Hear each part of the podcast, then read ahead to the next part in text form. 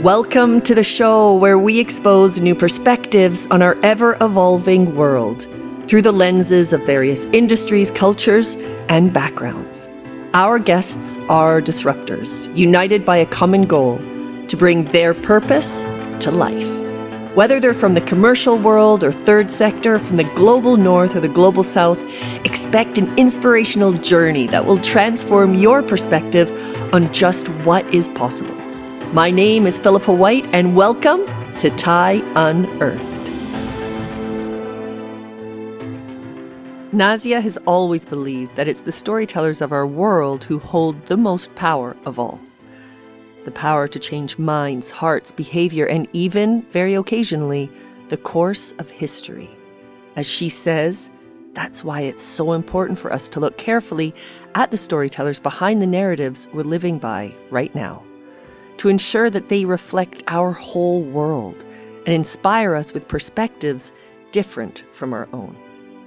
Having just written a book that is all about seeing the world from different viewpoints and providing stories on leadership from all corners of the world, I couldn't agree more. Which is why I'm so thrilled to have had this conversation with Nazia.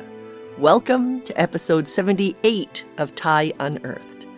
Nazia is a multiple award winning agency founder, creative strategy leader, and industry DEI champion. She most recently led Google's global DEI program, Rare with Google, aimed at raising diversity in the creative industries. Before that, she was global brand strategy director at Netflix, working on representation and global brand equity. Prior to going in house, Nazia founded Rice Bowl Strategy, which developed award winning global brand positioning platforms for Spotify, Harry's, and Popeyes, among others. She was the founding global CSO of David in Sao Paulo, Buenos Aires, and Miami, as well as founding Ogilvy's Islamic branding practice.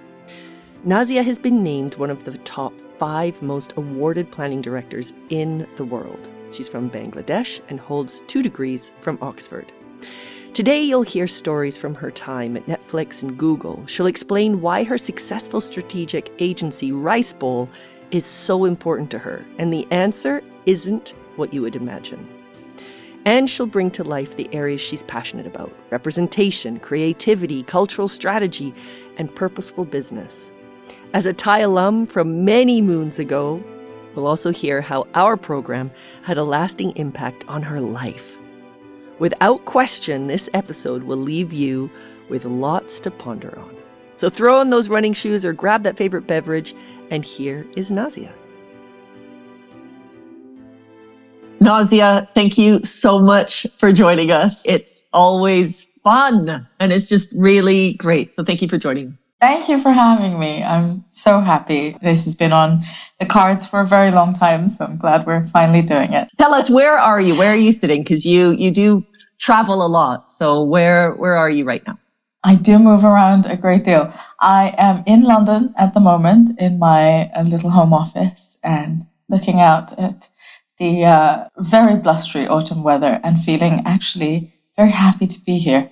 I've been living in Singapore for the last year and a half and I've just relocated back to London and it's just I have to say so lovely to be home. Cozy. Yeah. yeah. This time of year is nice as well, isn't it? I have to say living in Brazil, we don't have seasons and mm-hmm. do you miss the seasons? It's mm-hmm. nice to have a, you know, a fire and and Absolutely. Especially cozy. when you're feeling a bit under the weather. It's lovely to just curl up with a cup of tea. Yeah. yeah. Well, you'll be able to do that in a bit. Well, we obviously have known each other for years. I mean, we've known each other for a long time. Tell us a bit about you and your background. Obviously, before Netflix, before Google, before Rice Bowl. What is your story, Nazia? I love starting with that question because it's so broad, and I suppose everyone approaches it very differently.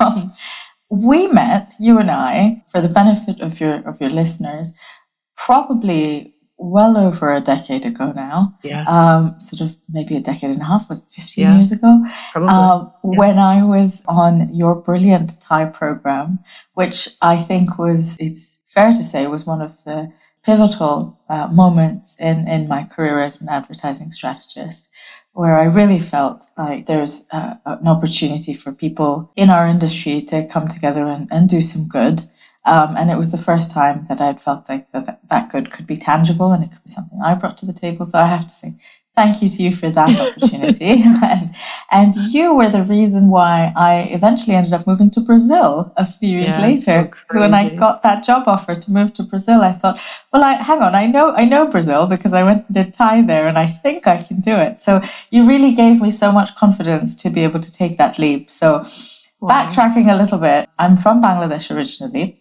I was born and raised across many different countries.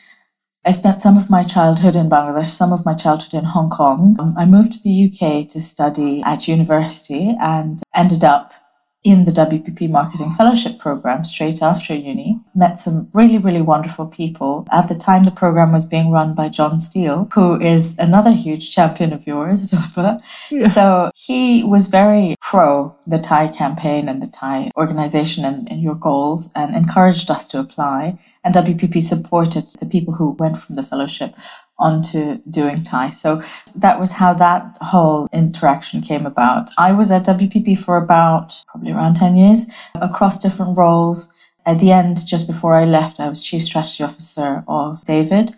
So I spent most of my career at WPP as an advertising planner, as a strategist. Yeah. So I was a global planning director at Ogilvy, and I was doing a lot of really interesting work for FMCG and CPG companies like Unilever, etc. And then there was an opportunity to set up an agency in Brazil as a sort of offshoot, sort of younger sibling of Ogilvy, and it was going to be called David. And I joined the founding team as the founding CSO, moved to Brazil, moved to Sao Paulo, learned Portuguese, um, got a house, did all the things. and, then, yeah. and then ended up living in Brazil for three years, which were absolutely magical years.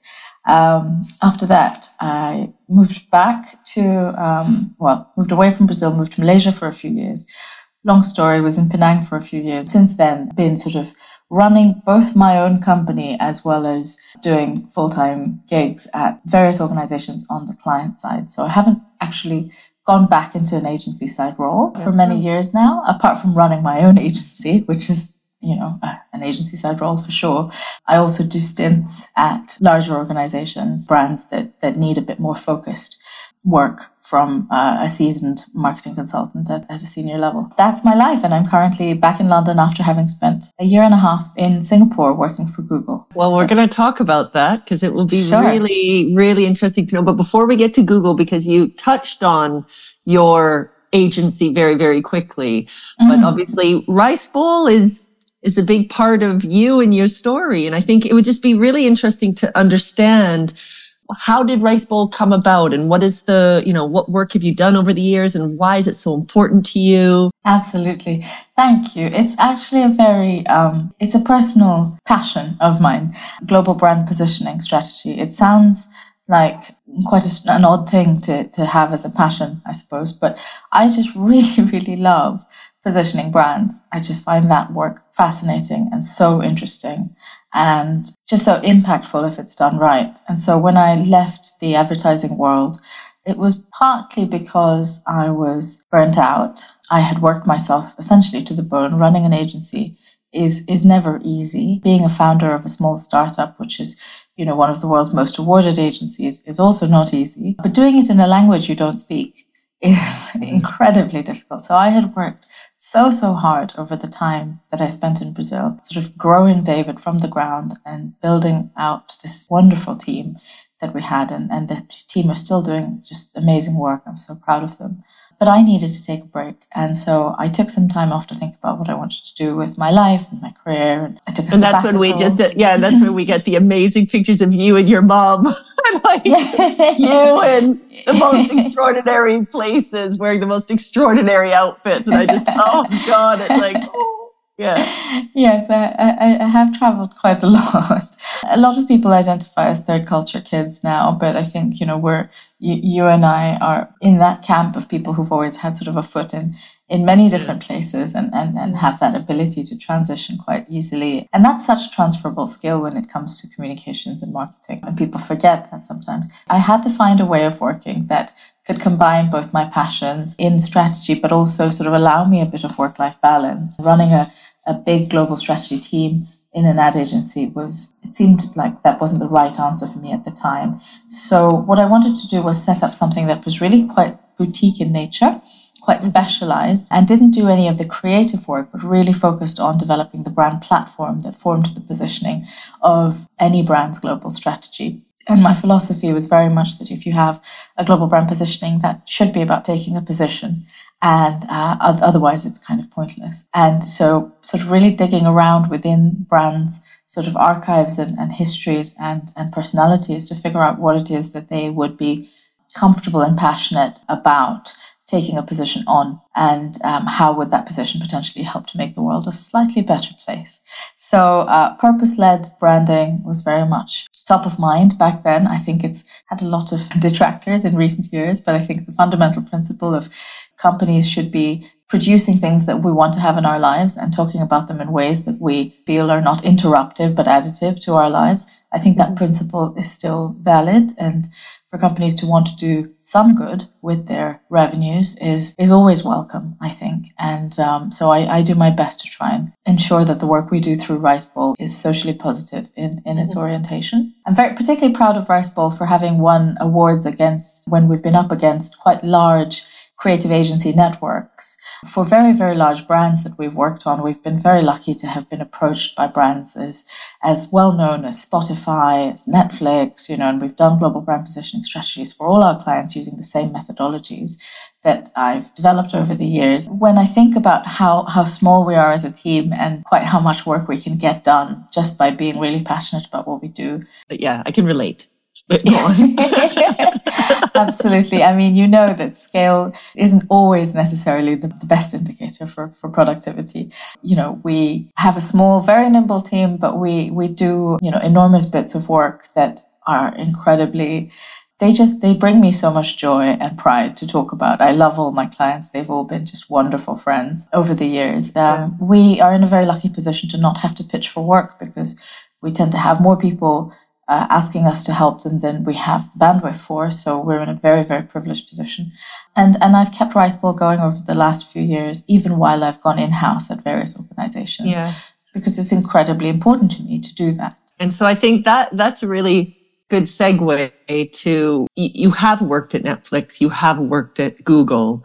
It would be great to understand what you did there and why you took on those roles. But I do want you to just touch a little bit more on why you kept Rice Bowl going as well. Like, what was the importance there? Great questions. Um, very perceptive. When I was working with Netflix, they basically reached out to me to help them develop their global brand positioning strategy for the first time in the brand's 22 year lifetime.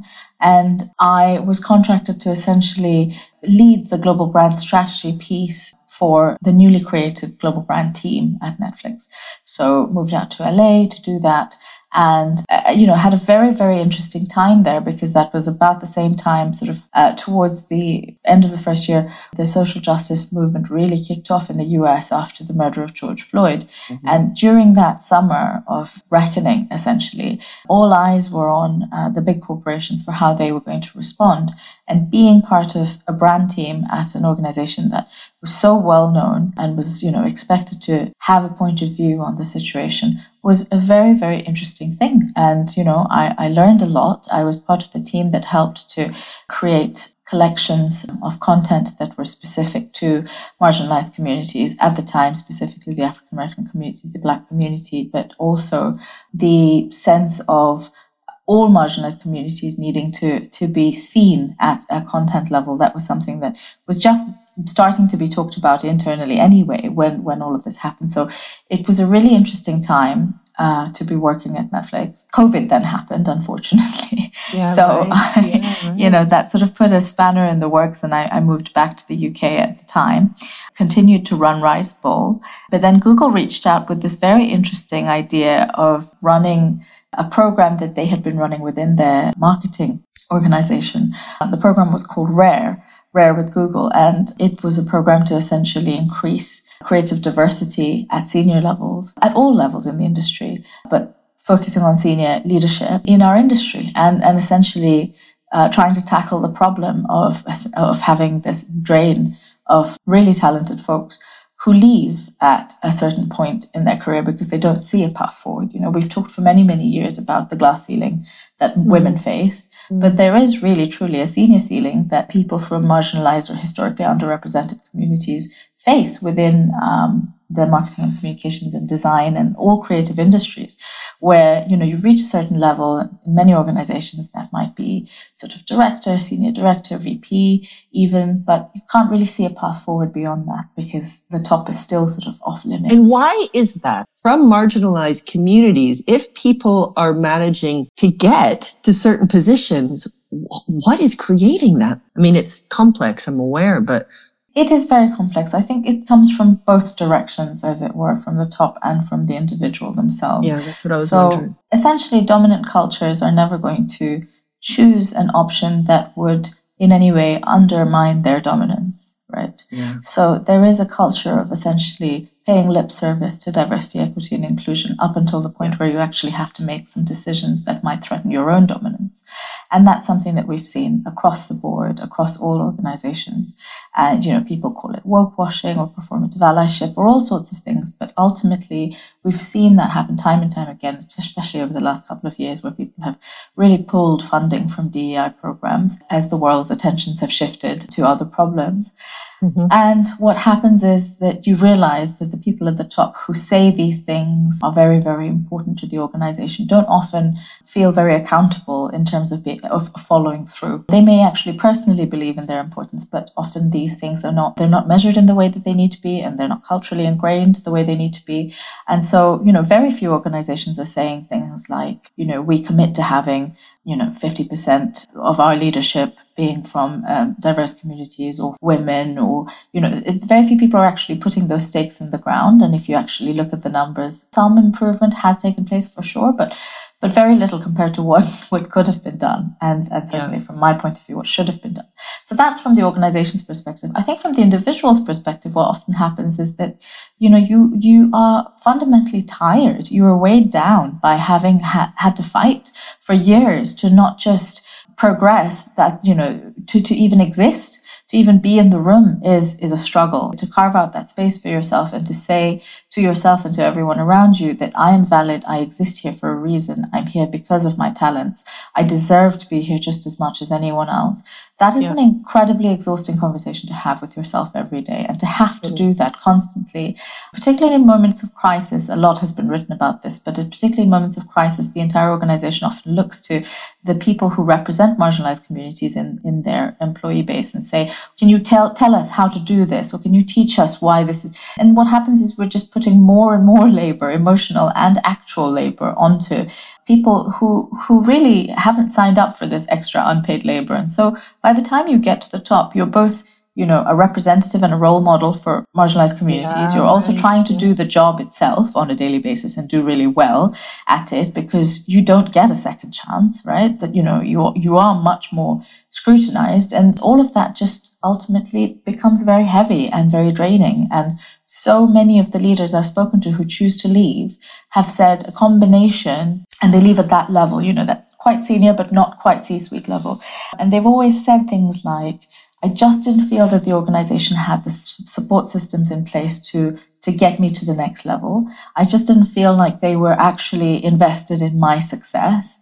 And I felt like I had given everything of myself to this company, whereas the company just saw me as you know, an expendable employee. And that's something that I hear a lot is people from marginalized communities really feeling like they have expended so much of their own energy into these organizations that they see as almost familial structures. And then the shock and the the sense of, of having been fooled that almost comes with yeah. when you realize that you are just an employee yeah. and you are you are fundamentally dispensable with.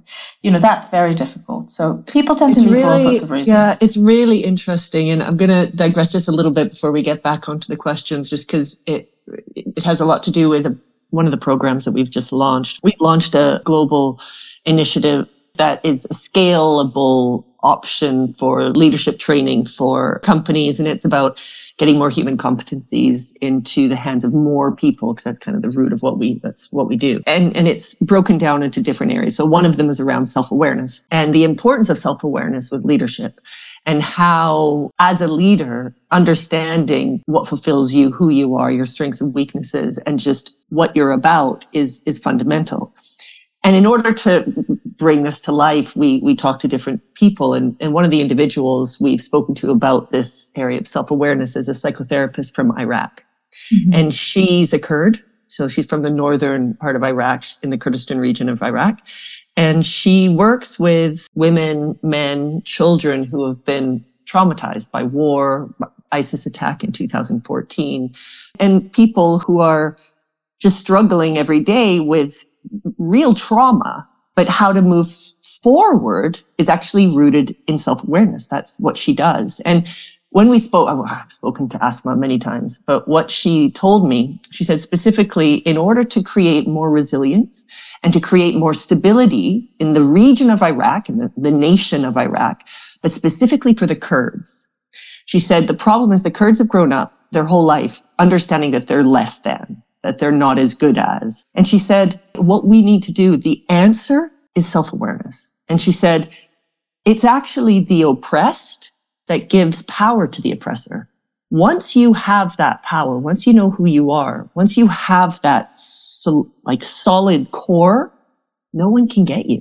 Mm-hmm. It, it, just listening to you talk, and I just think for companies that understand these variables, t- listening to what you say about these leaders who just a lot of lip service is given. And actually, a lot of the time, I would say that, you know, I, I would hope that many of the leaders of companies, sort of the C suite, they, you know, you, you have to be able to empathize, to be able to understand, you, ha- you have to have these conversations. You have to kind of put yourself in the shoes of what is it that people are facing and life is busy and and it's hard to do that that's why we need people like you who you know run departments like this because help actually systematize these types of this type of change cultural change within a company but just listening to you talk and you think you know for that individual who's struggling to kind of make it. And there's so many demons that you would have that you would face throughout your life. You know, you've been told since you've been a child that you're less than, you know, you're, you're dealing in a culture that, you know, you're constantly having to fight against things. So there's a lot of internal struggle that you have anyway. You just think, you know, coaching, having self-awareness coaching to be able to build that core. I mean, that would be huge to be able to then give people the, the power to fight against possibly unknown oppression, but you know, it's it's powerful. So anyway, just listening to you talk and I love that you've, you've you've spotted that and, and and I love the way you articulate that because it is incredibly powerful to allow people to see that they have this space in which they can be fully self-aware and self-reliant when they're when they're coached into it and that is exactly the work that we were doing um, yeah. at rare we were essentially running coaching and training uh, with the world's leading academics, psychologists, um, you know, thinkers, and getting all of that thinking to the cohorts of, of leadership that we felt were, you know, they had to apply to get in, and, and you know, it was very very competitive. But they were, you know, the people who were most able to not just take on these learnings and then you know progress in their careers but also impact many many others because of the stage in their the career yeah. that they were at you know? So it's almost like a, a pivot. You you choose to to target this bottleneck. Because when you look at companies now you see that at the bottom of the pyramid there's a lot more diversity than there is at the top. The bottom has been dealt with quite well with intakes of, of very diverse new candidates from, from all sorts of places, but the top is still essentially quite homogenous. And it's that level just before the top that we're ta- tackling because we know that when we can change leadership, we can change essentially the culture of the organization. Totally. So we were doing this incredible work with, uh, you know, as I said, leading clinical psychologists and thought leaders in the space of DEI, and you know, we were talking to legal experts and all sorts of things. And one of the um, one of the people we worked with very closely was Dr. Sanah Ahsan, who's a clinical psychologist with the NHS in the in the UK, and um, she helped us with of really framing this consciousness of woundedness and this idea mm. that you know we are all essentially traumatized by these dominant cultures in which we're yeah. forced to operate and recognizing that trauma not just at an individual level but as, at a collective level mm. and saying you know we are connected in this woundedness and that is a source of power and strength for us once we recognize that we have this community we can we can really rely on each other. There's something so incredibly powerful about that. But also just there's power in giving each other and ourselves the care and the compassion to just sit with the uncomfortable feelings and to know that it's okay to to not always be performing and to not always be incredibly productive and innovative and and you know have have results that you know are measurable by Wall Street as it were and this is something that's very difficult I think that there are many uh, thinkers within this space who've written about this. Daisy Auger-Dominguez is another one. She she's um, an incredibly articulate uh, thinker in this space. She's a practitioner of DEI and she's written about the inclusion revolution. Um, and she's also talked about this this idea that you cannot build cultures of perfectionism and you know productivity uh, at the cost of humanness, right? And empathy. And I know that this is what a lot of your book and your research has been about over the last two years. It's been really interesting to me to see that shift in understanding with people understanding that these short term results that we're chasing aren't necessarily going to give us the long term sustainability for our organizations that we need. Cultural headwinds are slowly shifting, but I don't think that they're, they're shifting quite fast enough to be honest, to hold on to this incredible talent that we seem to be losing as an industry. I think the advertising agencies in general, as a model, they're you know fairly broken. Everybody seems to recognize that you know major things will have to shift, but you know holding on to really good talent while expecting them to work the hours and in the ways that they've been expected to work over the last few decades, I don't think that's sustainable. So yeah, there's there's a lot that needs to be done here, but recognizing the cultural trauma that comes with being marginalized in these essentially dominant cultural organizations that are resistant to change is step one. And that's the work I was doing at Rare until, unfortunately, obviously, I uh, had to stop. Yeah. You know, we're talking about changing culture. I mean, cult- culture, as we know, in any society is very difficult. In any culture, anywhere, to move the needle, to move something takes generations, right? I think for anyone who's listening to this and just sort of understanding that, you know, having people go into certain, we're, we're talking about changing culture within organizations. We're talking about changing the way that people, humans see themselves, see themselves within a culture. And that takes time. That takes mm. time and it, it takes a long time. Mm. And I think when we're looking at out behaving the competition, when we're looking at doing things differently from a behavioral point of view, we're not talking about two year timelines. We're talking about 20 year, 30 year, 40 year mm-hmm. timelines because mm-hmm. it, it takes, it's moving a needle, but it's, it's behavioral and that takes time. So I just, you know, I think anyone who's looking at 100%. this, you're in it for the long game. Um, a hundred percent. Unfortunately, most of these programs that have been cut across not just the tech world, but across the business world in general, have been a casualty to exactly that impatience that you're pointing to there is a fundamental imp- impatience embedded in the capitalist structure, right? So, you know, quarterly results and the city and Wall Street essentially looking at how these publicly traded companies are doing. And I don't think that that kind of metric or that kind of thinking, that kind of process um, of measurement is in any way appropriate for the kind of work that you need to be doing on a human level because that is a longer term thing. So, something I often say is that the problems that these programs were set up to address were themselves about 500 years in the making. Mm, so, do you really think that we're going to be able to show you a return on this investment uh, within the next couple of quarters? No, it's going to take generations, but you are going to have to consistently invest in that period of time. You can't just stop and start thinking, you know, I'll just do it when it looks right, when, when the headlines are needed or whatever, because these are people's lives we're talking about. You need to invest for the long run to see, you know, the, the kinds of career level change at a holistic level. And that's one of the saddest things about these programs being cut. And um, as you know, I was part of the mass layoffs at Google early 2023. And part of the reason for that is that these sorts of programs, and this isn't just Google, this is all tech companies, are having to, to really look at which teams and, and, and organizations are considered fundamental to the business, to the running of the business. And unfortunately, DEI programs are very often, um, you know, in the front line of being cut. Marketing teams tend to be very badly affected in layoffs. Creative teams tend to be badly affected. I'm talking about tech in general here. But DEI teams, I think Twitter went from 30 to two people. You know, there's ge- genuinely um, a sense that this is something in times of, of need, something we can do without.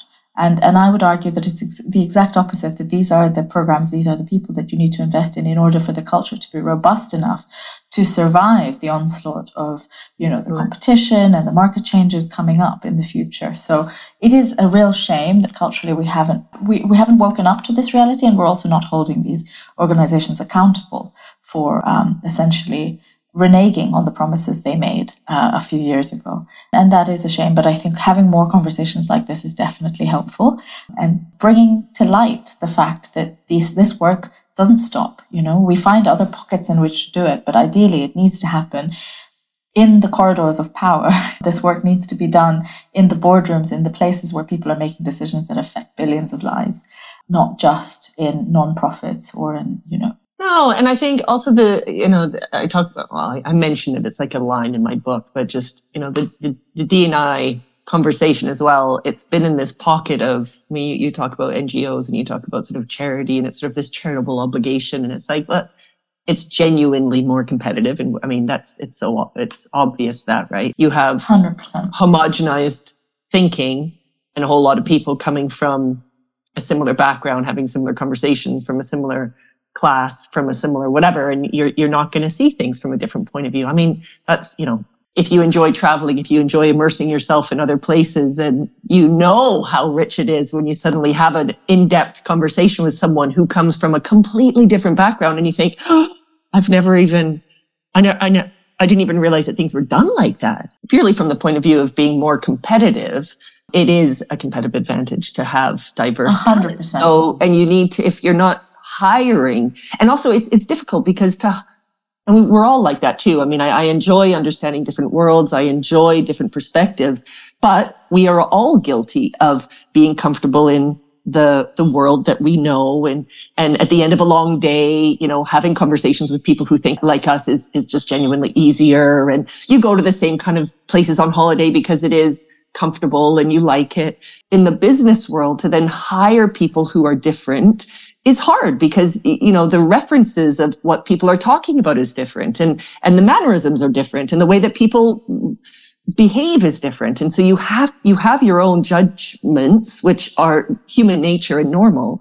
But again it's like having to kind of overcome that and how to get through that. And that again comes down to okay so we need to be aware we need to be aware of the the system that's not working how can i push myself forward as a leader to ensure that i hire people who are completely different to me, who think mm-hmm. differently to me. And that's a, that is an advantage. And so mm-hmm. it's at every step of the way, isn't it? And it's having to mm-hmm. be, be critical and to see that and to understand that.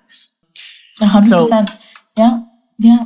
I really like what you say about, you know, it being every step of the way because this is, that's the crux of it really is that inclusion strategy is everything that the company does. You know, it's not just one and done. It's not just, oh, I've hired them and now, you know, I can say that this percentage of my organization is is X. But it's, an attitude. a question of supporting them throughout their careers. And and it really the inclusion uh, level of a company is really shown through all the decisions that are made at the top, right? So, you know, who you invest in, how you develop their careers, also the kinds of work you take on, the kinds of benefits and remuneration, the kinds of, you know, who you hire, of course, but also who you let go. It's very important to look at, you know, who you refuse to let go of because you believe they bring in a perspective that your organization needs and you will do whatever it takes to, to support them, you know, and, unfortunately often you know inclusion stops at just the recruitment stage where people just say okay right i've done i've done what i've been asked to do now. They're on their own now. Yeah um, and that's interesting. Talk to us a bit more about that. What did you learn about diversity and inclusion from the point of view of what you experienced and what you saw with the yeah. mass layoffs? Well it's a very interesting position to be in of course because i was running a global program to increase creative diversity at senior levels in our industry. I was kind of a, a, representative of that because I was a senior leader in the industry from a diverse background. And then I was affected by the mass layoffs, and you know the, the language always used is impacted. And what I realized quite quickly is that there's no such thing as a mass layoff because everyone is an individual who experiences it very deeply, very personally, very individually, and there is no mass experience of it, right? However, the policies around layoffs are are very uh, one size fits all, unfortunately, and they are designed to be that way to to not allow companies to be laid bare or uh, vulnerable to legal action or any you know uh, any other sorts of complications so it essentially tends to be a policy of we're treating everybody the same way here's here's the policy here's the you know the way that that, that we've decided to do this What's interesting, of course, is that the, the, the middle piece of diversity, equity, and inclusion is the piece that comes into play here equity, right? Not everyone comes from the same starting point in life. And so when you actually want to achieve equality, you're going to have to treat people with equity to begin with, right? To make sure that they are being given the helping hand that they need so that they are starting at the same level or that they're able to operate at the same level as their peers, right?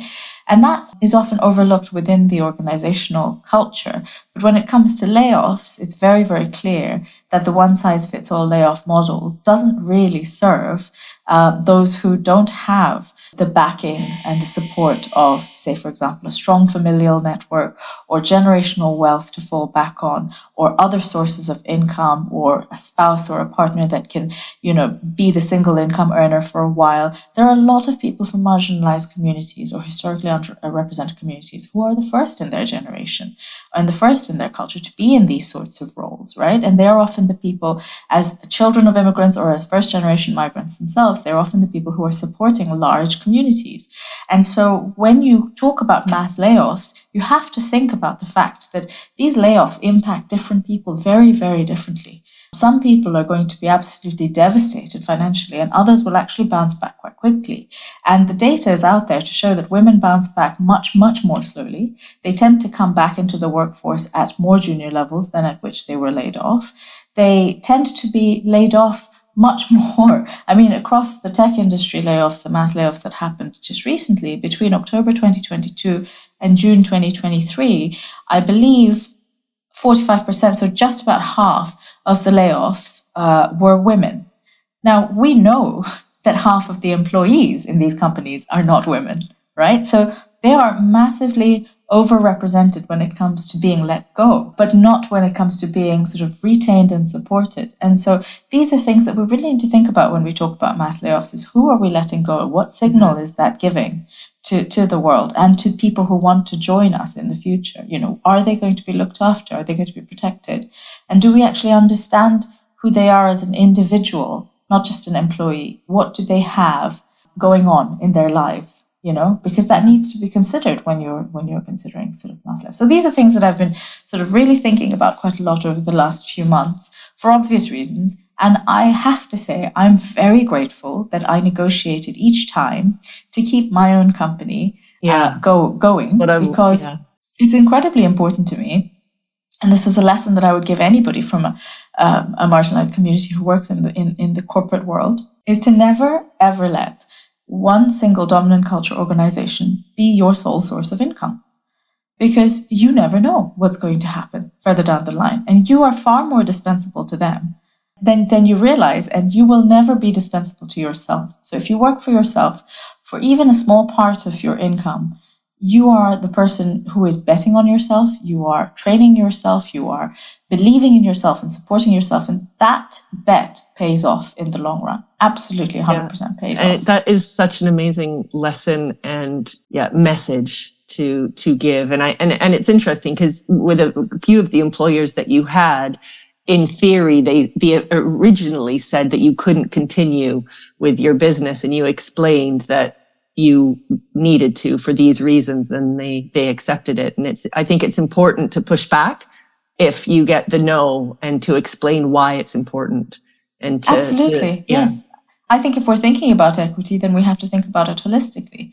And, yeah. you know, the, the philosophy of allowing people to stand on their own two feet and make up for the fact that they don't have that generational wealth and they're having to build it from scratch now means that you have to see all the ways in which they they're they are being supported to do that. And you can't cut off those ways for them. You have to support them. And so I think the culture is you know there is more understanding of this going mm. forwards. I mean there were senior leaders certainly at netflix who also had their own consultancies going on the side who were very respected for doing that. I i really think that that's that's something to look out for in organizations. Are they coming from a place of scarcity or are they coming from a place of abundance? Are they shutting down and saying you can't work on anything else or are they saying no the more ideas you bring to our table the better we'll all do, you know? So yeah. those are things that I will look at much more carefully going forwards always. Oh, Nazia, so, so interesting. We have come to the end, but I just, I'm curious, is there anything I haven't asked you that you'd like to tell our listeners? I, I love that we touched on the piece about self-reliance at the end because that's something that I'm very much sort of thinking about right now. Yeah, you can't go wrong if you bet on yourself is, is basically, yeah. it's basically it. Yeah. I think that's a great lesson. I mean, at Google, there the, the resources are are incredible. One of the talks that we had was by um, Venus Williams, who just came to mm-hmm. give us a, a, talk on empowerment and being a, a woman leader in in how to embody that. One of the things she said that really really stayed with me was bet on yourself, and you know you can't lose and that really has stuck with me and i absolutely so would say that that's so my good. life's mantra as well yeah you know what? Totally. And that comes back to self awareness. Yeah. You know, don't be somebody else. Don't let life be designed for you. Live a life of intention and bet on yeah. yourself. Oh, you've left me with goosebumps. That's a sign of a good podcast. So thank you for your time. Oh, I'm so I hope glad. you feel better tomorrow. I'm happy it's not COVID and just the COVID vaccine. So you will get, you will get better quickly and uh, enjoy, enjoy your yes. trip to Denver next week. Until next time. Thank you so much, Philippa. So great to be here. Thank you. Hey everyone, this is Philippa again. I hope you enjoyed listening. Now, this is your chance to get involved with TIE. If you're looking to create better leaders, better companies, and a better world, that's just what we do by helping leaders tap into their greatest asset, their humanity. We have a number of corporate programs that impact a range of people, from individuals at a company to 500 people around a business. Or check out my book, Return on Humanity leadership lessons from all corners of the world. You'll find the answers to how business can truly become a positive force while remaining at the forefront of competition. You can find all the information you need on all of this at tieleadership.com. Get in touch and I can explain more. A huge thanks to Berna Vieira for co producing this with me and for creating the music. I hope we'll meet up again soon.